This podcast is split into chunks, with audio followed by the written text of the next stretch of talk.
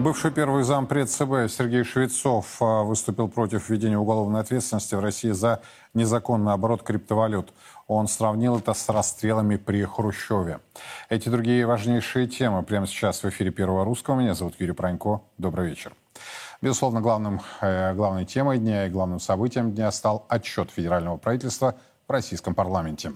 Во время представления сегодня отчета о работе правительства в Госдуме премьер Михаил Мишустин отметил, что экономика страны вернулась на траекторию роста. Удалось избежать внешней блокировки торговых операций. Э, также, несмотря на санкции, удалось сохранить и стабильность расчетов в стране.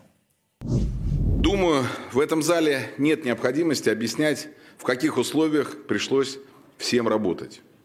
По России был нанесен санкционный удар – равного по силе которому в новейшей истории не было.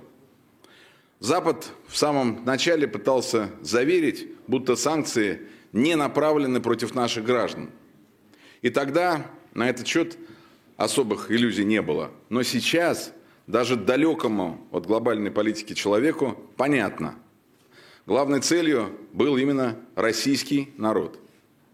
Они пытались обрушить нашу финансовую систему, чтобы люди не могли пользоваться банковскими картами, нарушить экономические и хозяйственные связи.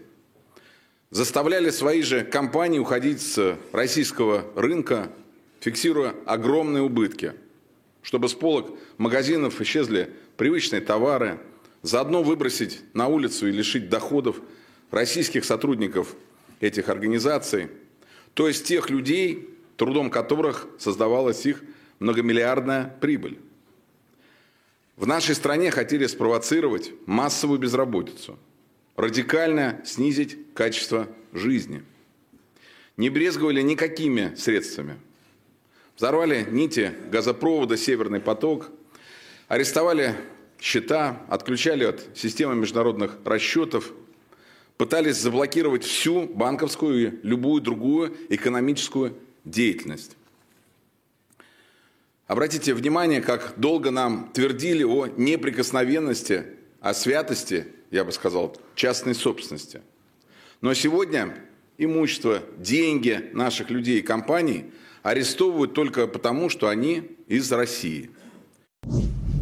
Ну, собственно, как я вам в свое время обещал, э, мы сегодня эту тему будем обсуждать с нашими экспертами. И первый ко мне присоединяется Андрей Перла. Андрей, добрый вечер. Добрый вечер. Рад видеть. Я надеюсь, что сейчас и Дмитрий Потапенко к нам присоединится. Как помните, мы договаривались на троих сообразить, э, собственно, после отчета эм, премьера в российском парламенте. Один из лидеров э, парламентской э, оппозиции сегодня заявил, что это правительство, правительство Мишустина, правительство тех, кто победил санкции. Согласны с этой формулировкой? Непреждевременное подобное, непреждевременный подобный пафос? Я думаю, что очень преждевременен. И я думаю, что при всем том, что Россия действительно пережила первый год войны с Объединенным Западом гораздо комфортнее, простите мне такой термин, чем кто бы то ни было мог предполагать, пережила этот год, несмотря на то, что Запад еще в самые первые дни говорил, что экономика разорвана в клочья, что курс доллара поднимется до 200 рублей и так далее.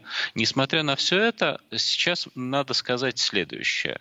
Мы находимся в самом начале долгого пути, и только в конце этого пути будет посрамление Запада а, и победа, в том числе экономическая победа над Западом.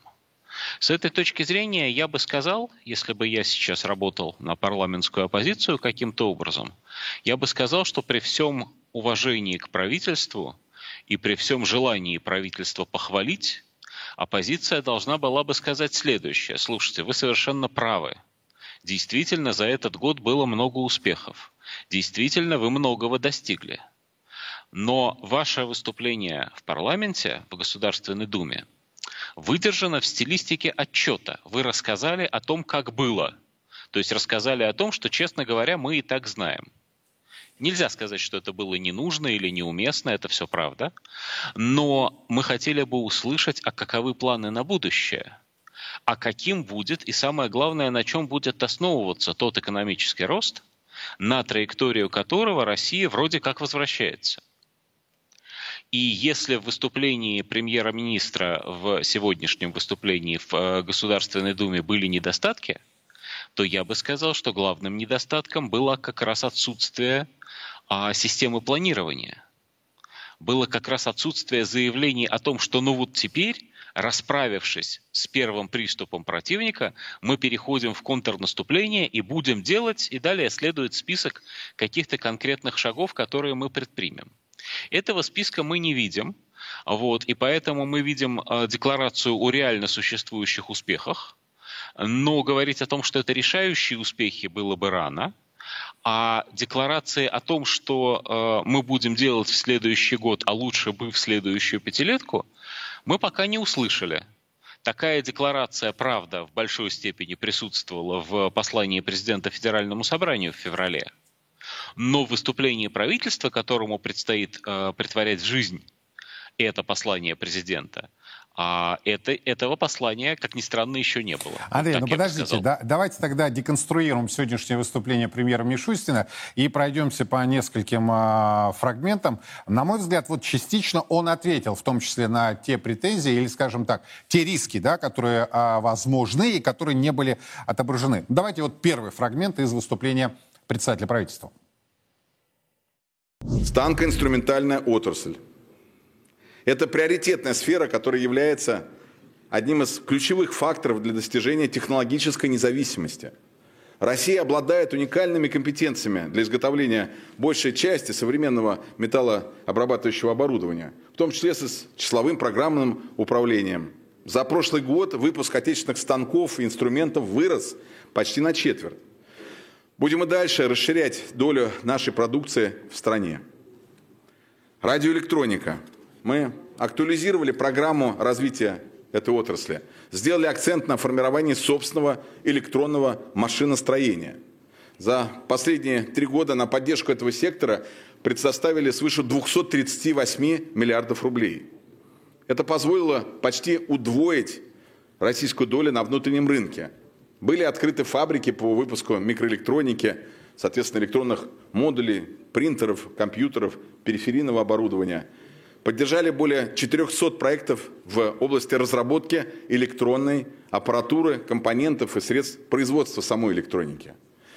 Только за 2022 год запустили почти полторы сотни новых проектов – Андрей Перла со мной здесь сейчас. Ну вот, Андрей, смотрите, станкостроение, то есть отрасль с высокой добавленной стоимостью, которая в советской экономике имела очень серьезные э, лидирующие позиции. Затем за 30 лет, э, что называется, угробили, э, посчитав, что можно купить там, экспортировав туда а, сырье и получив а, в том числе станки. И вот, пожалуй, впервые на таком уровне, на уровне премьера, четко обозначается в том числе и обозначаются временные сроки. Мне кажется, это вот как раз а, ответ, в том числе и на те замечания, которые вы высказали. Ну, э, тут ведь как? Тут ведь как? Э, станкостроение – это отрасль, которая нужна не сама по себе. Станкостроение – это отрасль, которая имеет смысл постольку, поскольку мы собираемся заниматься импортозамещением и производить на своих предприятиях все то, чего мы не можем больше покупать с Запада. Поэтому успехи в станкостроении – это страшно важно. Но следующий вопрос, а кто будет работать на этих станках, на какие предприятия они э, будут поставлены, и самое главное, какая продукция будет производиться – то есть, что, собственно, а, мы собираемся в первую очередь делать сами, а что будем продолжать покупать? С этой точки зрения разговор о станкостроении, а я хотел бы подчеркнуть, что я говорю скорее как политический обозреватель, нежели как э, экономический обозреватель. Вот, я про политику, не про экономику. Так вот, разговор о станкостроении, он должен был бы вестись, как мне кажется, а, в прямой связке с разговором с, о сотрудничестве с Китаем. То есть должен быть решен очень важный вопрос, точнее даже целый комплекс вопросов о том, что мы закупаем у своих э, юго-восточных соседей и друзей угу. и, и коллег, с которыми мы вместе создаем экономику э, самодостаточную, которая не нуждается больше в поставках с Запада. А что мы должны производить сами, причем производить с расчетом на то, что когда-нибудь в будущем, может быть, наши отношения с юго-восточным соседом могут, э, скажем так, испортиться настолько, что он может не захотеть нам что-нибудь продавать. И с этой точки зрения я бы сказал, что самый главный вопрос – это вопрос не о станкостроении, это вопрос об авиационной отрасли. Вот когда я услышал вчера что Россия будет в год, начиная, если я не ошибаюсь, с 30 года, производить более 100 гражданских самолетов сама. Вот это действительно прогноз и задача, которая является страшно значимой, потому что она позволяет иметь собственную гражданскую авиацию, а, независимую от поставок а, зарубежных. Еще и в выступлении не... сегодня это было отображено. Да, совершенно Он верно. подтвердил. Я имею в виду премьер, это подтвердил. Да. А, я очень далек от того, чтобы критиковать его за то, что он там не сказал сразу все. Угу. И э, вот, если в моей э, сегодняшней речи есть некая доля критики, то это доля критики, потому что, понимаете, у нас очень э, сильны традиции, так сказать, шапка закидательства. У нас политические деятели, публичные, в том числе и депутаты Государственной Думы, у них еще вдобавок работа такая, вот, это люди, которые очень э, любят говорить, товарищи, мы уже достигли потрясающих успехов, мы уже, значит, одной ногой стоим в дне победы. Ну да, как вот, вот. это, это, это правительство, вот... которое победило сам санкции. Да, да, да, да, да, да. А мы еще не стоим там одной ногой, мы еще сделали только первые шаги в, в нужном направлении. Это лучшее, что можно было бы сейчас сказать. Вот смотрите, сейчас буквально через минуту к нам присоединится Дмитрий Потапенко, но а, вчера предметно изучал опыт а, такой страны, которая в свое время также оказалась под санкциями, я имею в виду Израиль. 60-е годы и начало так называемой израильской силиконовой долины, Силикон-Вайди, где э, причины, Андрей, ее создания были, как это ни странно прозвучит, санкции в отношении Израиля, в данном случае Франции, которая отказалась поставлять вооружение. Так вот, э, поступательно 60-е, 70-е, 80-е, 90-е страна шла к тому, чтобы сделать э, основой своего развития собственные технологические отрасли. И был достигнут э, в короткий промежуток времени серьезный результат, когда был получен первый мини-компьютер. Создан он был mm. в очень серьезной кооперации, скажем так, с военными да, корпорациями, потому что ставка делалась на них, но при этом параллельно запускалось гражданское использование а, подобной продукции там, где оно возможно. И сейчас, ни для кого не секрет, это одна из самых высокотехнологичных стран, которые еще называют страной стартапов. Вот на, на ваш взгляд, опять-таки, памятуя о вашей реплике, без шапка закидательства, нечто подобное у нас возможно? А, значит, давай, э, давайте начнем сначала. Израильский опыт в России совершенно точно неприменим. Потому что Израиль по сравнению с Россией имеет две особенности. Первое – это очень маленькая страна. Там живет до сих пор, сейчас прямо всего 10 миллионов человек. Второе. Израиль по сравнению с Россией имеет абсолютно безразмерные, нескончаемые финансовые ресурсы. Потому что Израиль в любой момент может попросить и получить финансовую помощь в размере примерно своего ВВП или даже больше из Соединенных Штатов Америки сателлитом которых, представителем которых на Ближнем Востоке он фактически является. Вот, поэтому Израиль, конечно, имеет опыт противостояния санкциями, отрицать этот опыт было бы глупо, Израиль имеет опыт э, работы, так сказать, во враждебном окружении и имеет очень большие успехи в создании стартапов. Все это правда. Но бездонные кубышки, куда можно запускать э, руку, и черпать оттуда столько денег, сколько надо на создание этих стартапов, совершенно не задумываясь о том, откуда в кубышке эти деньги берутся, в отличие от Израиля, у нас такой кубышки нет. Как же? А 560 вот. миллиардов золотовалютных резервов, о которых нам с вами миллиард... накануне сообщила госпожа Набиулина. Я вас умоляю, 560 миллиардов – это конечная цифра, которая имеет совершенно конкретное соотношение с бюджетом и с ВВП России. Да, можно, выдер... можно с, ее... с помощью этих денег, не мне вам рассказывать, можно с помощью этих денег покрывать дефицит государственного бюджета России в течение ряда лет. По некоторым прикидкам даже в течение пяти лет можно. Это долго, это много денег, это правда. Но это не бездонная кубышка, из которой можно взять, профинансировать 100 предприятий, из которых 90 разорятся, а 10% может быть сделают что-нибудь. И при этом это не ситуация, в которой вы, если вы не произведете пресловутый мини-компьютер сами, сможете всегда его получить бесплатно у доброго дядюшки Сэма, если вдруг у вас свой не получится. Но добрый дядюшка Поэтому... а, из Поднебесной... А добрый дядюшка. Из Поднебесной, да, да, да. А да, добрый да. дядюшка Си ничего бесплатно не даст. Вот, он, он доб, добрый дядюшка, но прагматичный. Он то, что даст, даст в обмен на, первое, очень важное политическое сотрудничество, б, очень важное военное сотрудничество, с. Очень важное сотрудничество в области поставок совершенно необходимых ему энергоносителей. Если совсем грубо говорить, вот совсем грубо, то мы получим от Китая не больше, чем мы дадим Китаю. Другое Но, ну, дело, а, что по а, с Китаем а, у нас а, будет существовать совершенно конкретное разделение мне, труда. Мне вот очень важно, что называется, дожать этот вопрос. А разве у нас своих-то мозгов не хватает?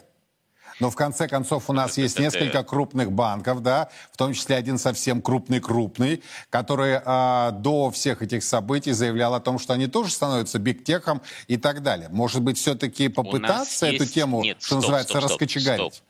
Я вовсе не считаю, что Россия не может быть самодостаточной и самостоятельной в какой-либо отрасли. И уж точно не в отрасли, и уж точно не в высоких технологиях. Но нужно понимать, что высокие технологии – это не только процесс создания чего-то в университетах или лабораториях. Высокие технологии – это прежде всего рынки сбыта. На данный момент рынки сбыта в мире поделены без России, именно в том, что касается высоких технологий. И России нужно сделать выбор, если на то пошло. Или мы боремся, в том числе и с китайскими коллегами, кстати, за эти рынки – или мы становимся потребителями того, что сделано в других местах. И нужно очень внимательно смотреть, а нужна ли нам в каждом данном случае эта борьба. Или дешевле купить, заплатив, условно говоря, нефтью. Но это получается этом... вновь зависимость. То есть тогда хрен редьки не слаще. Не, Была погоди. западная зависимость, стала восточная. А, есть такой, есть такой писатель Рыбаков в Петербурге. Он в сотрудничестве с одним очень э, хорошим востоковедом несколько лет назад а, публиковал серию романов под псевдонимом Хольм Ван Зайчик. Значит, про вымышленную страну под названием Ордусь. Вот от слова Орда. Ордусь то есть Русь и Орда простирается от Санкт-Петербурга на северо-западе до, соответственно, Ханбалыка на востоке. То есть Россия и Китай вместе в этой стране. Вот. А это единство совершенно прекрасное в утопии на практике выглядит следующим образом. Ребята, а у них людей больше. Они начали развивать производство всего существенно раньше.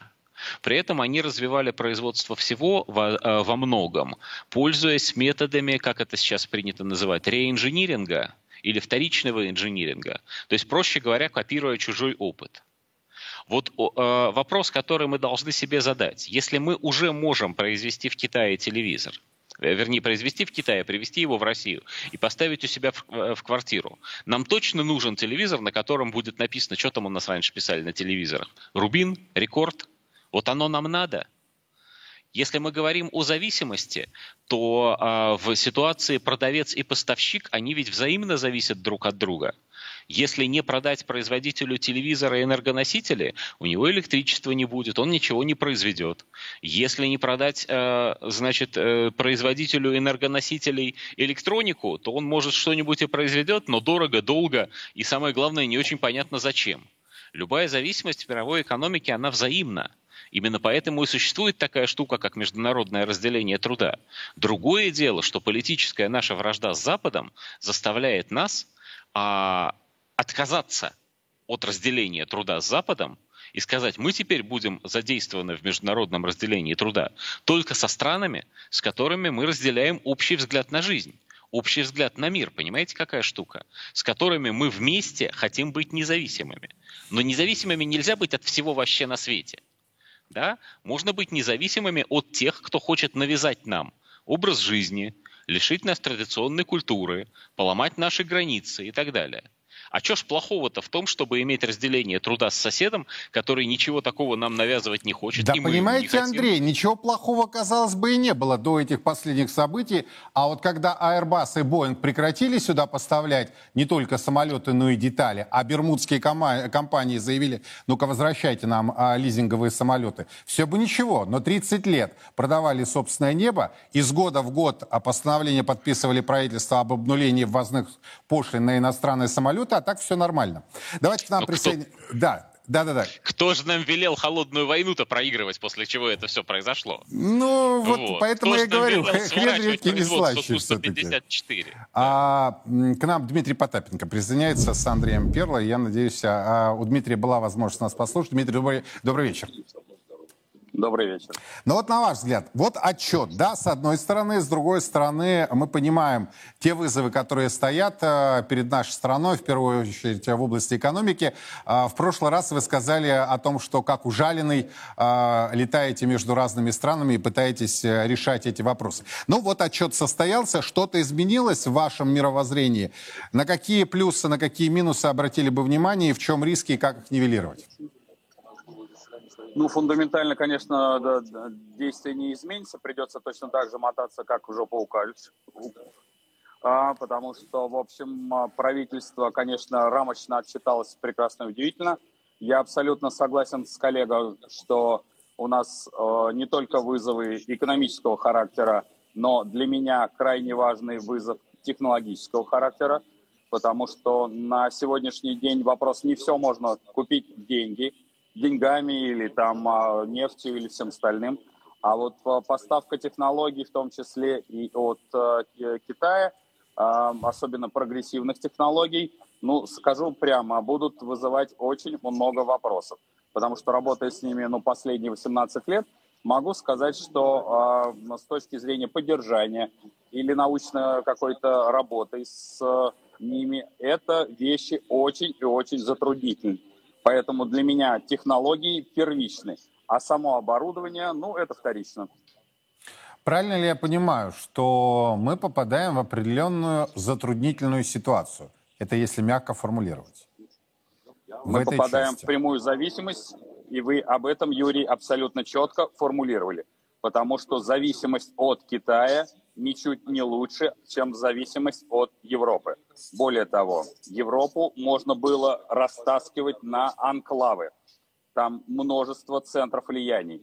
Китай, если закручивает гайки или сажает на свои техно- технологии, а, обслуживания, запасные части, то тут из-под них некому перепродаться или передаться. А правильно ли я, а, Дмитрий, понимаю, что мы настолько отстали, я сейчас буду не политкорректно выражаться, мы настолько заигрались э, вот в концепцию туда сырье, обратно бусы. Ну, под словом бусы я подразумеваю технологическую составляющую, и станки, и самолеты, и тракторы, и так далее, и тому подобное, э, вплоть до семян. Э, Помните, да, в общем-то, крик души Валентины Ивановны Матвиенко, когда она сказала, ё-моё, даже а, от укропа петру, э, от семян петрушки зависим от импорта. А, Правильно ли я понимаю, что мы настолько оказались на обочине, что называется, технологического развития, что не приходится вообще говорить о каком-либо самостоятельном продвижении в этой теме? Вот если, положа руку на сердце, честно ответить. Поскольку по первому образованию инженер-конструктор-технолог как раз, я могу сказать, что от- отсталость с каждым годом растет все больше и больше, потому что ключевым вопросом является работа с наука- наукоемкими областями, с неокром, которые не поддерживаются никаким образом. Не поддерживаются в первую очередь, конечно, финансами. Потому что по таким ставкам, которым ст- ставит Минфин и ЦБ, ну, никакой неокр не взлетает в принципе. А, Мы стараемся делать это, но, а, подчеркиваю, э, мы бежим против э, сильного потока э, воздуха или урагана. Смотрите, есть такое понятие в экономике венчурный бизнес, да? Есть понятие стартапов. В конце концов, было несколько попыток, в том числе, что называется, с бюджетным финансированием, я имею в виду небезызвестную госкорпорацию «Роснано», э, при небезызвестном руководителе раскрутить. Я сейчас не буду э, вдаваться в подробности. Я считаю, что этот вопрос к правоохранительным и правоприменительным уже органам э, по поводу и персонажа, и его действий. Но получается какой-то замкнутый круг. С одной стороны, мы говорим о том, что самолетостроение у нас должно к 30 году. Я сейчас, э, Андрей, э, с вашего позволения к вам возвращаюсь. Да? То есть, а почему мы тогда уверены, что у нас э, самолетостроение пойдет? Ну, если у нас получается технологическое отставание, если в данном случае, может быть, действительно с дружественными странами, ну, в данном случае, кстати, по хай-теку, по развитию высоких технологий, и Индия может быть партнером, да, не только Китай, в конце концов, но где у нас уверенность, что, собственно, это производство с танкостроения, самолетостроения пойдет? Андрей Перла. Я думаю, что эта уверенность... Я ничего не понимаю про станкостроение, еще раз повторю, это не моя совершенно тема. Но вот что касается авиационной промышленности, я чуть-чуть понимаю. Вот, наша уверенность должна зиждаться на том, что этот опыт у нас уже был.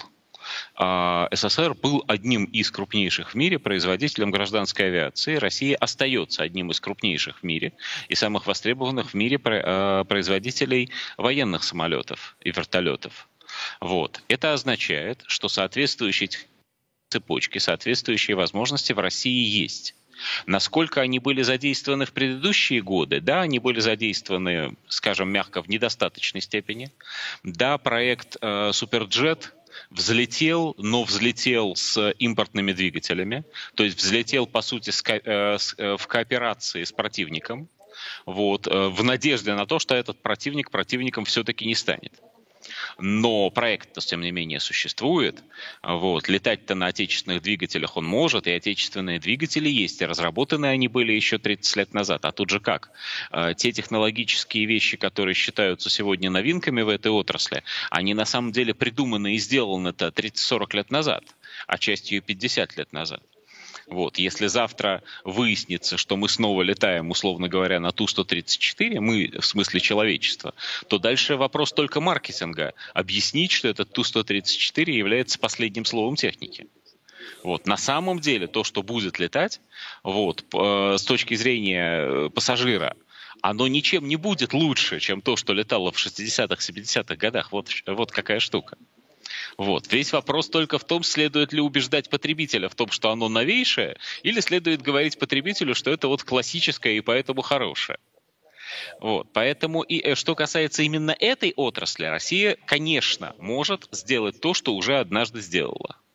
Вот. Когда говорят про IT, ну, чего? Вопрос опять-таки скорее в рынках сбыта, нежели в возможностях производства. Ну, подождите, мы говорим о насыщении собственного рынка по тем же самолетам, да? То есть нам надо насытить собственное воздушное так пространство. Штука, так штука-то именно в том, что для того, чтобы отрасли эти были прибыльными, собственного рынка страны с населением в 150 миллионов человек при наших инфраструктурных особенностях будет недостаточно. Эти отрасли будут прибыльными постольку, поскольку им будет обеспечен экспорт. Это говорилось много раз. И аргументом в свое время, почему Россия отказывается от собственного производства гражданских тех же самолетов, а, и было же в 90-е годы, что смотрите, да, конечно, мы делаем там Ту-154 и можем на них продолжать летать. Но продавать их мы не можем туда, где летает Boeing 737, и поэтому нам надо отказаться от Ту, который всегда будет убыточным, и, и самим начать летать на Боинге, который уже прибылен и уже захватил рынок. Это же было аргументом. Угу. Количество самолетов-то в гражданской авиации всего мира, оно же не э, увеличивается. Грубо говоря, все авиакомпании мира в каждый данный момент времени используют одно и то же количество самолетов. Вот. Другое дело, другое дело, что если мы говорим, да, но существует рынок Ирана, да, но существует рынок Азии, да, но существует рынок Юго-Восточной Азии, все эти рынки могут отказаться от западной продукции и начать покупать нашу, потому что они заинтересованы в нас, как в противниках Запада, с политической точки зрения. Вот если эта ставка играет, тогда мы получаем действительно возможности развития определенных отраслей.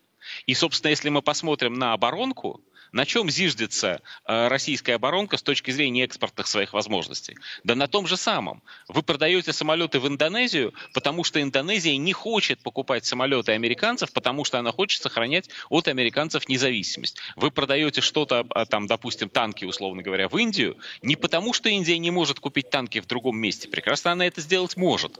Но она не хочет покупать в этом другом месте. Место в мире, если разобраться, всего три. Да? Китай, США, получается. Китай в этом смысле. Китай, США и, значит, и Россия. Вот. И она будет покупать танки там, где наиме... наименьшим образом проявится политическая зависимость от этого. Ну и во всех остальных отраслях это будет выглядеть примерно так же. И, фарма... и, и фармацевтической отрасли, которые нам надо развивать со страшной опережающей маленькие силой сейчас. мы, маленькие, маленькая страна. Для того, чтобы жить рынка. только на собственном рынке, да, мы маленькие, Да, маленькая. А, Мы не Дмитрий, Китай. а, подытоживая, что называется, вот на ваш взгляд, в чем главный риск и как его ликвидировать, как нивелировать его? Ключевой э, риск заключается в том, что Китай должен поделиться с нами рынками сбыта, на которыми он очень активно присутствует. И для того, чтобы нивелировать этот риск, нам придется идти на о множестве уступок э, в военно-политическом и, скажем так, экономическом плане. Мгм. То есть без кооперации с Китаем у нас ничего Да. не получится, по большому счету. Спасибо огромное. Андрей Перло, Дмитрий Потапенко были у нас на прямой связи. Э, Обсуждали мы про- э, отчет правительства. Ну, собственно, еще один э, важный момент из сегодняшнего выступления премьера Мишустина. Продолжим уделять отдельное внимание малому бизнесу. Этот сектор обеспечивает пятую часть волового внутреннего продукта и около трети рабочих мест. Именно небольшие организации первыми почувствовали нарушение логистических цепочек. Им надо было оказать помощь. В общей сложности предоставили почти триллион 250 миллиардов рублей кредитной поддержки, а также льготные микрозаймы. Средняя ставка по ним составила 6,5%. Была продолжена программа льготного лизинга оборудования. Выдавали безвозмездные гранты до полумиллиона рублей молодым предпринимателям и социальным предприятиям. Продлили сроки уплаты упрощенной системы налогообложения и страховых взносов, что позволило сэкономить бизнесу более 800 миллиардов рублей. А для компаний, где не больше пяти сотрудников и доход не превышает, соответственно, 60 миллионов рублей, внедрили новый режим, автоматизированную упрощенную систему налогообложения. Освободили малые и средние предприятия от комиссии за переводы в системе быстрых платежей. Также обязали государственные компании 25% закупок проводить у небольших организаций. Причем сократили до 7 рабочих дней срок оплаты. Ну и повысили аванс до половины.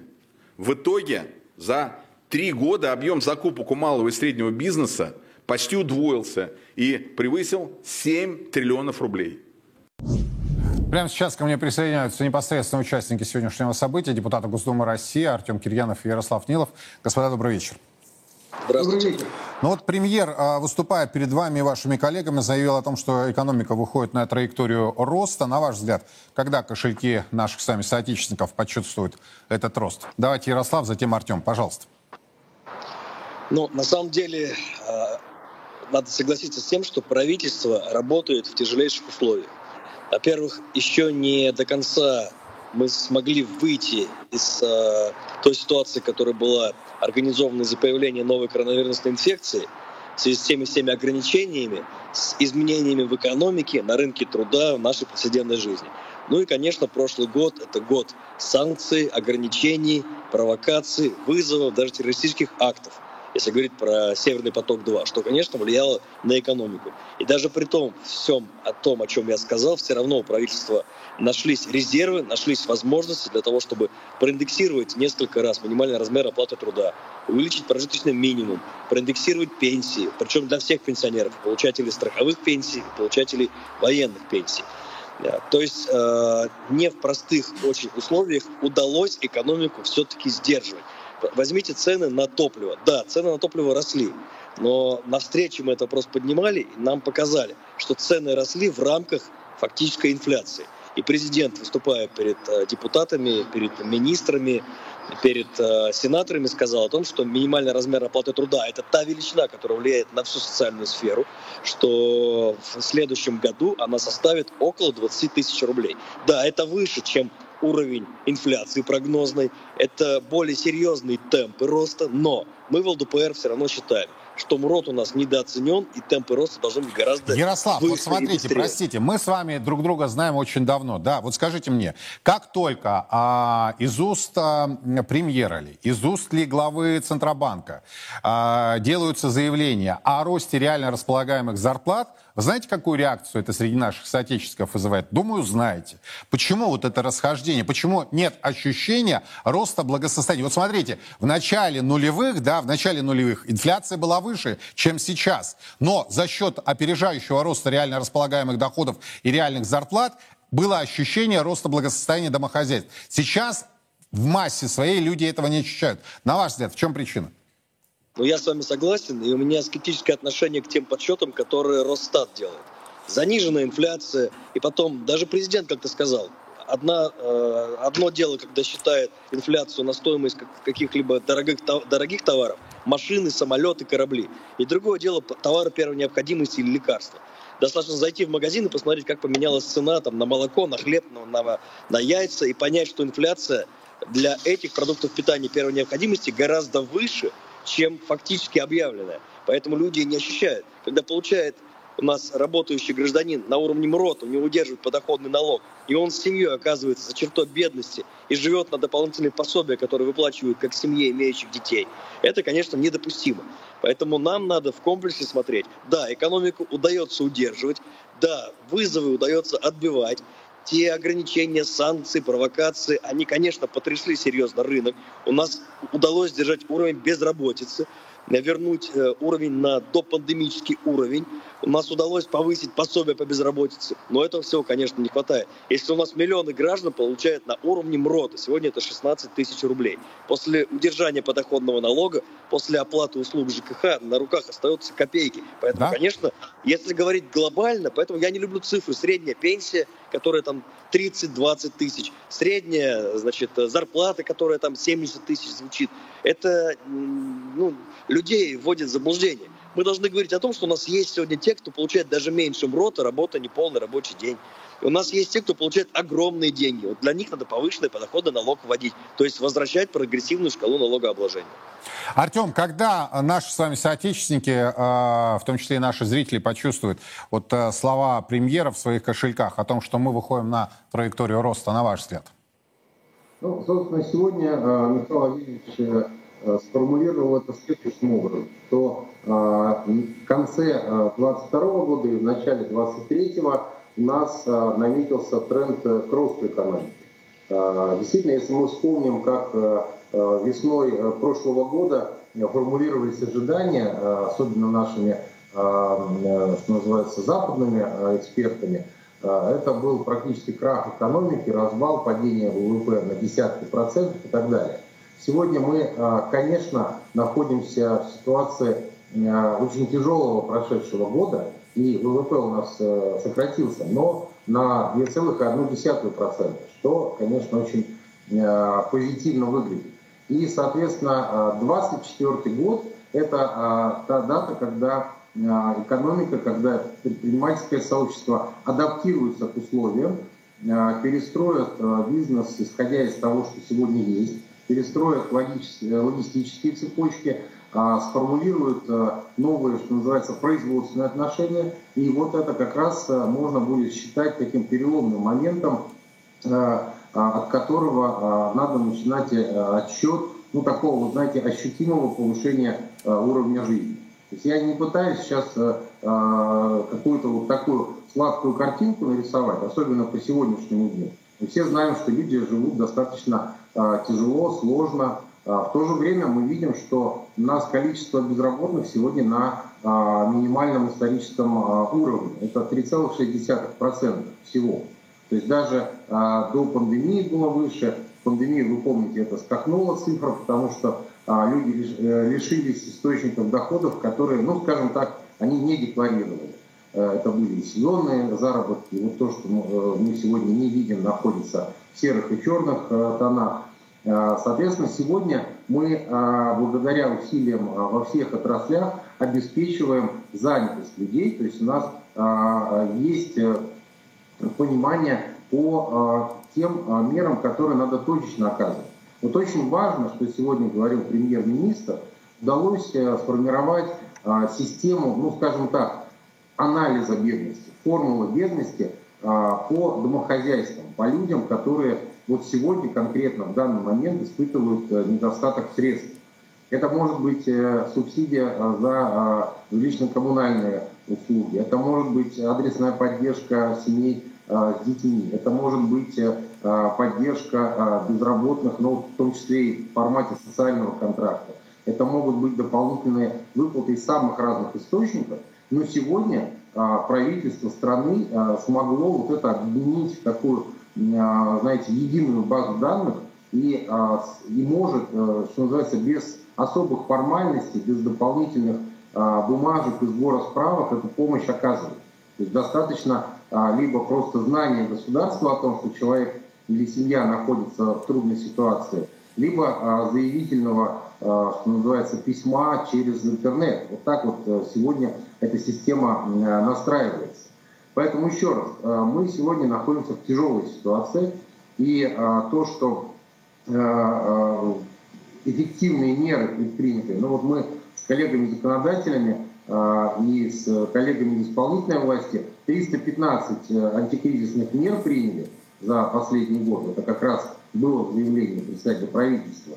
Все эти меры а, сработали. То есть у нас сегодня а, нет, а, как бы сказать, разгула инфляции, мы не платим а, миллиарды за коммунальные услуги, мы выдержали вот эту вот историю с безработицей, мы поддержали огромное количество а, предпринимателей, отраслей, это десятки триллиардов, а, десятки триллионов, которые ушли вот именно такие а, механизмы а, поддержки. На самом деле это практически совершенно новый перестроенный бюджет, который мы сегодня исполняем и, кстати, который вполне в прогнозных цифрах.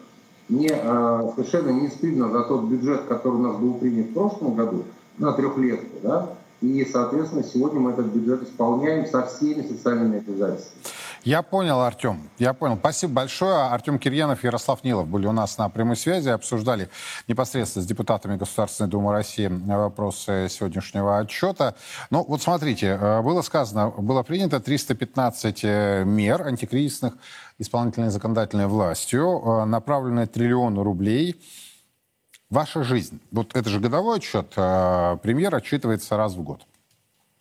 Ваша жизнь за этот год улучшилась, ухудшилась. И, собственно, концептуально ничего не изменилось.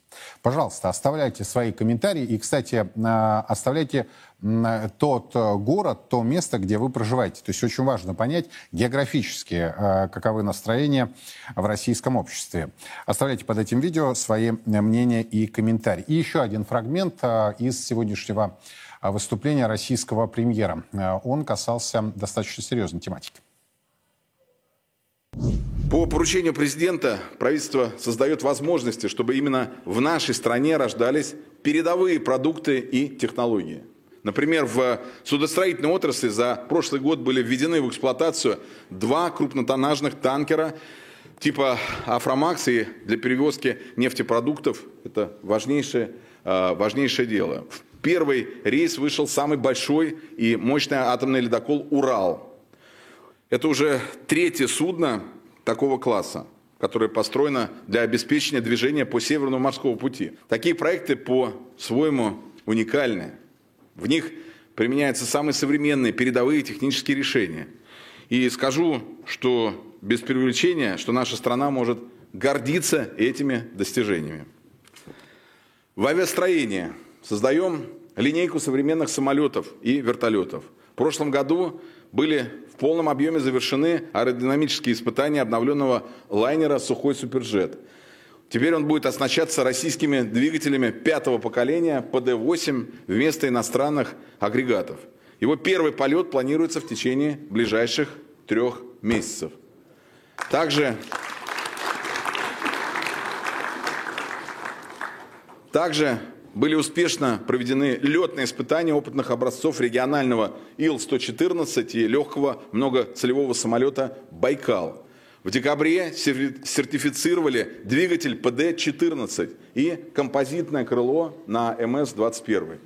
С 2026 года мы планируем выйти на выпуск более 100 российских самолетов различных модификаций в год.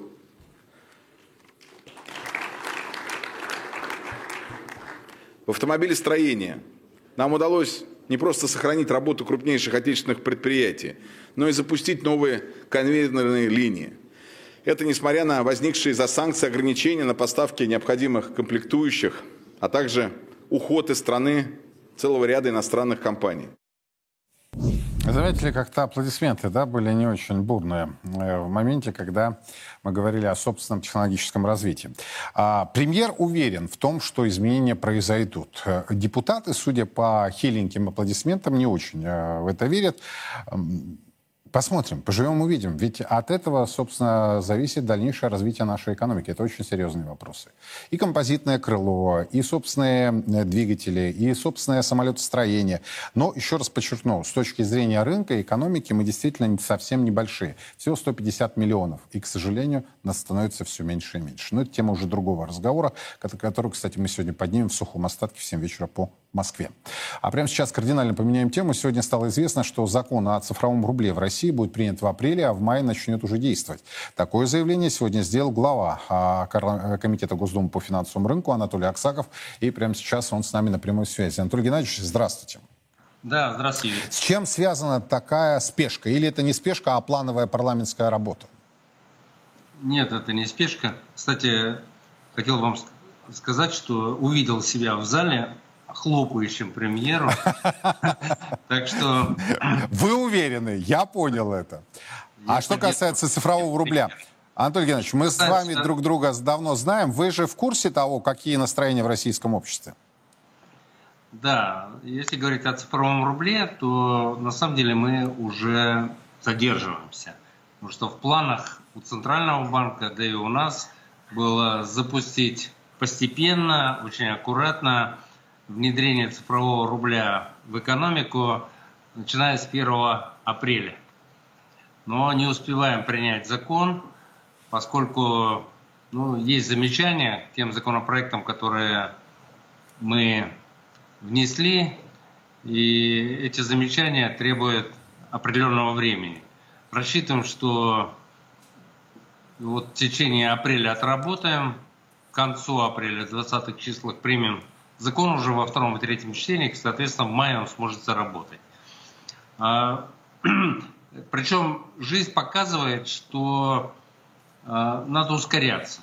Видимо, весь мир будет в этом направлении двигаться. Увидим, что а, ряд ведущих довольно крупных финансовых институтов попали в сложную ситуацию.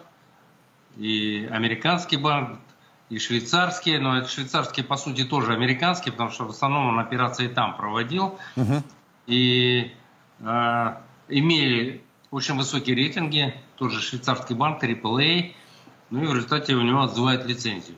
Это говорит о том, что ну, система э, подходит к кризису, к очень серьезному, допускаю, что это в ближайшее время проявится, соответственно, система может грохнуться, и она приведет том числе к тому, что будет активнее внедряться цифровой, э, ну, цифровые валюты стран, поскольку удобнее, легче регулятору проконтролировать движение средств, если такое движение происходит на цифровой платформе. Если говорить о рубле, то он будет обращаться к цифровой платформе, созданной Центральным банком. ЦБ, да, реально будет видеть весь объем транзакций, видеть будет, насколько вместе с правительством по целевому назначению используются, например, э, выделенные государством деньги.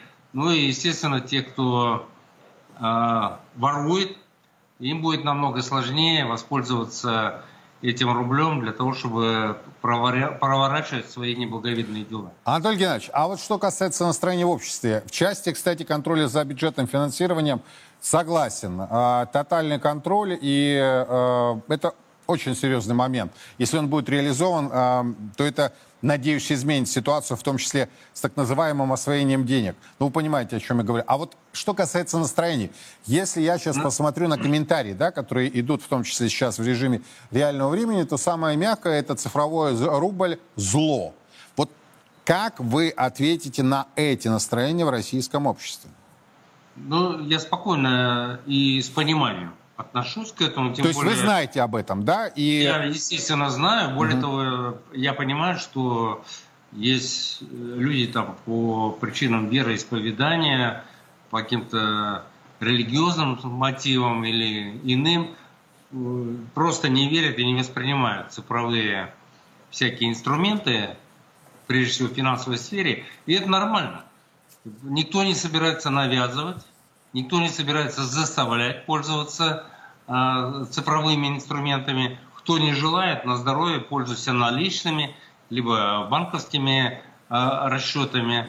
Но те, кто желает использовать новые технологии, в том числе для обеспечения прозрачности, для того, чтобы э, целевое назначение денег осуществить, для того, чтобы в том числе обезопасить себя от западного влияния, поскольку обращение будет не в банковской сфере, которая находится под сильным влиянием э, Соединенных Штатов Америки, те будут пользоваться этим каналом, почему его не дать. Это третья форма рубля, она будет функционировать наряду Э, с наличными деньгами, безналичными.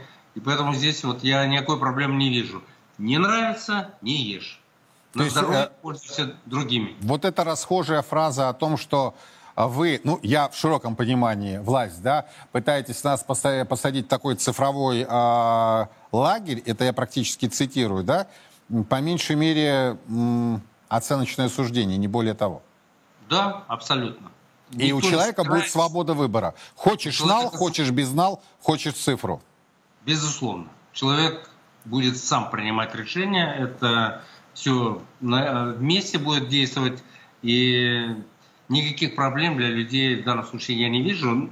А вот польза однозначно, в том числе люди смогут сами контролировать, как исполняется а, государственные, а по сути народные деньги. Да? Бюджет это все-таки а, народные деньги, и, соответственно, народ хотел бы знать, насколько эффективно эти деньги используются, и видит, что не, не всегда бюджетный рубль, выделенный на стройку детского садика, школы или реализацию какого-то бизнес-проекта, доходит до цели. Деньги выделены, а результата нет. В данном случае такой ситуации не будет. Пока не построят, пока не поставят, значит, э, соответствующий день не получат. И главное, что те, в том числе избиратели, смогут увидеть, э, что деньги были использованы по целевому назначению. Либо нет, э, либо не использованы. Спасибо огромное. Анатолий Аксаков был у нас на прямой связи, глава профильного парламентского комитета по финансовому рынку. Ну, вы, собственно, слышали, что уже э, в апреле, по словам нашего собеседника, закон будет принят, а в мае будет работать. Что вы думаете по поводу цифрового рубля? Также высказывайте свои мнения и комментарии под этим видео. Царьград продолжает внимательно следить за развитием ситуации в нашей стране и за ее пределами. Подробности последуют в наших эфирах и на официальном сайте Первого Русского. Меня зовут Юрий Пронько. Хорошего вам семейного вечера и до завтра.